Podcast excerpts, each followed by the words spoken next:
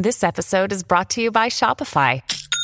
Forget the frustration of picking commerce platforms when you switch your business to Shopify, the global commerce platform that supercharges your selling wherever you sell. With Shopify, you'll harness the same intuitive features, trusted apps, and powerful analytics used by the world's leading brands. Sign up today for your $1 per month trial period at shopify.com slash tech, all lowercase. That's shopify.com slash tech.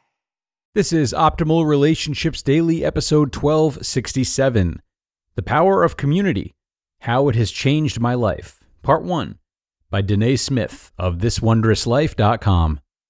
Hello, everybody, and welcome to the show that is all about improving your relationships. I am Greg Audino, your host and narrator here on ORD, and with me today is a post from Danae Smith of This Wondrous Life, whose work we love, but we really haven't shared in far too long. So let's check out this longer post, uh, which I will split between today's and tomorrow's episodes, about the power of community as we optimize your life. The Power of Community How It Has Changed My Life, Part 1 by Danae Smith of ThisWondrousLife.com. Community has always been a stretching space for me. Growing up, one could say I was a social butterfly. I always ran in packs of three or more. I always had friends.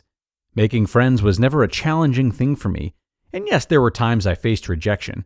I remember ever so clearly one day at summer camp, I must have been like 11 or 12.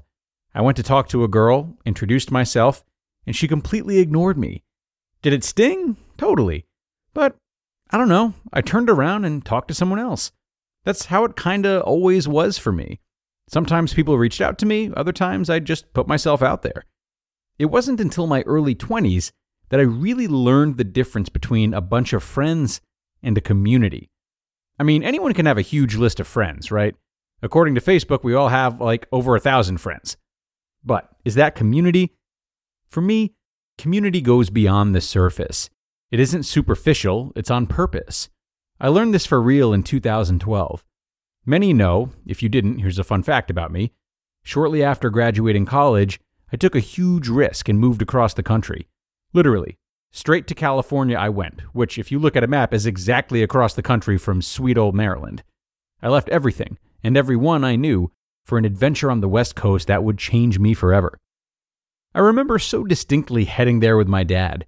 It was our first night, and we were in our hotel room, and it hit me the magnitude of what I had chosen to do. I'd given up being actively a part of life unfolding in the DMV, and it honestly scared me, and FOMO, fear of missing out, started resonating. Fast forward, and over nine months, I was immersed into a group of people who became my community and ultimately like family. For the first time, I lived out what pursuing and having community looked like.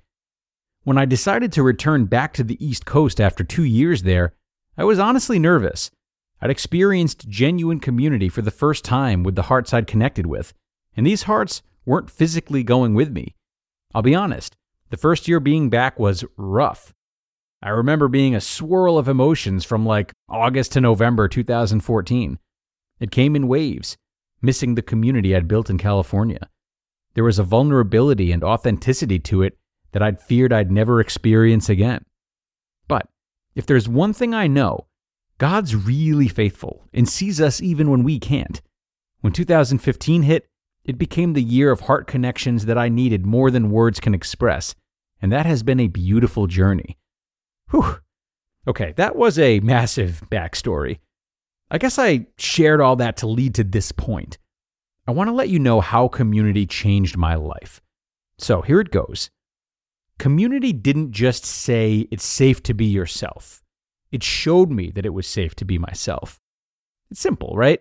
It really is, but I didn't realize how much being me had been suppressed until I was part of a community that pulled it out. In those first months of living in California, I found so much safety in showing up as me. I've been told that I'm intense, and I'll admit I can be. I'm dramatic by default. Not so much that I have drama versus just that I'm insanely animated. I can be loud at all the wrong times, pretty sure I don't know how to whisper, and I basically get excited about anything and everything. In all honesty, I can understand how that can be a lot to take in for some. And I grew up in a space that really didn't know how to handle that, or rather, dealt with it the best they knew how. And that often left me feeling not seen and not allowed to fully be myself. I'd spent years downplaying or overemphasizing parts of me, and for the first time, when I encountered community back in 2012, I was safe to be all of me. I didn't have to curtail or hide myself. I had full permission to be me. Me as me was celebrated, and I had never known that before. So, understandably, returning to a familiar place, there was some fear. Fear that being back would undo everything I'd experienced and encountered, which just isn't true. Surprisingly, when I returned, I felt more me than ever, and instead of letting habits of the past dictate how I showed up, I let me be me and decided that was enough. Don't get me wrong, I have my days where I see the true me and the old me going head to head. In moments like that, I do my best to lean into what's true and let that ring louder than any other voice. To be continued. You just listened to part one of the post titled, The Power of Community How It Has Changed My Life by Danae Smith of ThisWondrousLife.com.